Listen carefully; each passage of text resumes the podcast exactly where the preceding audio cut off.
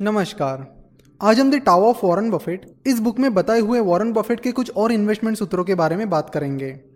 Mister Warren Buffett कभी भी एक साल बाद स्टॉक मार्केट कहाँ रहेगा, इंटरेस्ट रेट क्या रहेंगे, इसके बारे में नहीं सोचते हैं और ना ही इन चीज़ों पर अपना टाइम बर्बाद करते हैं। वे सिर्फ़ क्वालिटी बिजनेसेस पर कॉन्सेंट्रेट करते हैं और जब उन्हें क्वालिटी बिजनेसेस कम वैल्यूएशन पर मिलते हैं, तब वे उन्हें खरीद कर लॉन्ग टर्म के लिए होल्ड करते हैं। और इसी तरह उन्होंने स्टॉक मार्केट से बिलियंस एंड बिलियंस डॉलर्स कमाए हैं। जनरली लोग एक साल बाद या छह महीने बाद स्टॉक मार्केट कहाँ रहेगा? इंटरेस्ट रेट क्या होगा? इसके बारे में ही सोचते हैं। और मार्केट नीचे चला जाएगा या मार्केट खराब चल रहा है, इस डर से कई बार क्वालिटी बिजनेसेस के स्टॉक्स को बेच देते हैं। और जब मिस्टर वॉरेन बफेट को क्वालिटी बिजनेसेस के स्टॉक्स कम वैल्यूएशन पर खरीदने मिलते हैं, तब वे उस अपॉर्चुनिटी का पूरा फ़ायदा उठाते हैं। वे कहते हैं कि रिच बनने के लिए आपको ऐसी कुछ अपॉर्चुनिटीज़ को ढूंढना होगा। अब अगले सूत्र के बारे में बात करते हैं। वॉरेन बफेट कहते हैं कि आपको सक्सेसफुल स्टॉक मार्केट इन्वेस्टर बनने के लिए 40-50 स्टॉक्स खरीदने की ज़रूरत नहीं होती।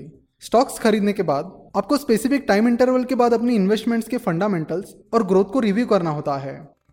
तो अगर आप बहुत सारे अलग अलग स्टॉक्स खरीद लेते हो तो आप उन सारी कंपनीज़ को ठीक से रिव्यू नहीं कर पाओगे और उनके फंडामेंटल्स और ग्रोथ को ट्रैक करना आपके लिए मुश्किल बन जाएगा।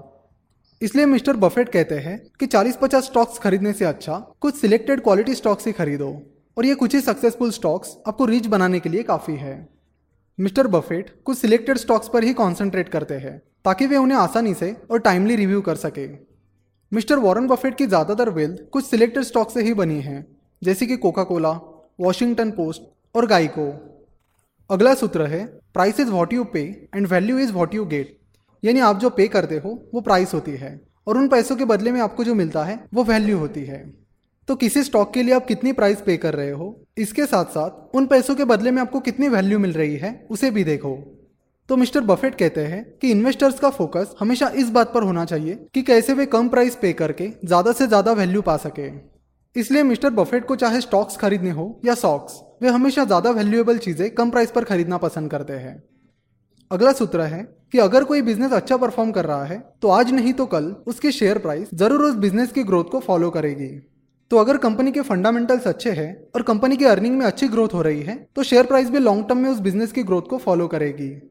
शॉर्ट टर्म में बहुत सारे फ्लक्चुएशंस होते हैं, इसलिए ज़्यादातर टाइम कंपनी की शेयर प्राइस कंपनी की ग्रोथ को फॉलो करने में थोड़ा वक्त लेती है। अगर आपको ये वीडियो पसंद आई है तो ज़रूर हमारे चैनल फिनोवेशंस को सब्सक्राइब करें। हमसे जुड़े रहने के लिए आप हमें फेसबुक और ट्विटर पर फॉलो कर सकते हो और हमारे टेलीग्राम चैनल को ज्वाइन कर सकते हो। Thanks for watching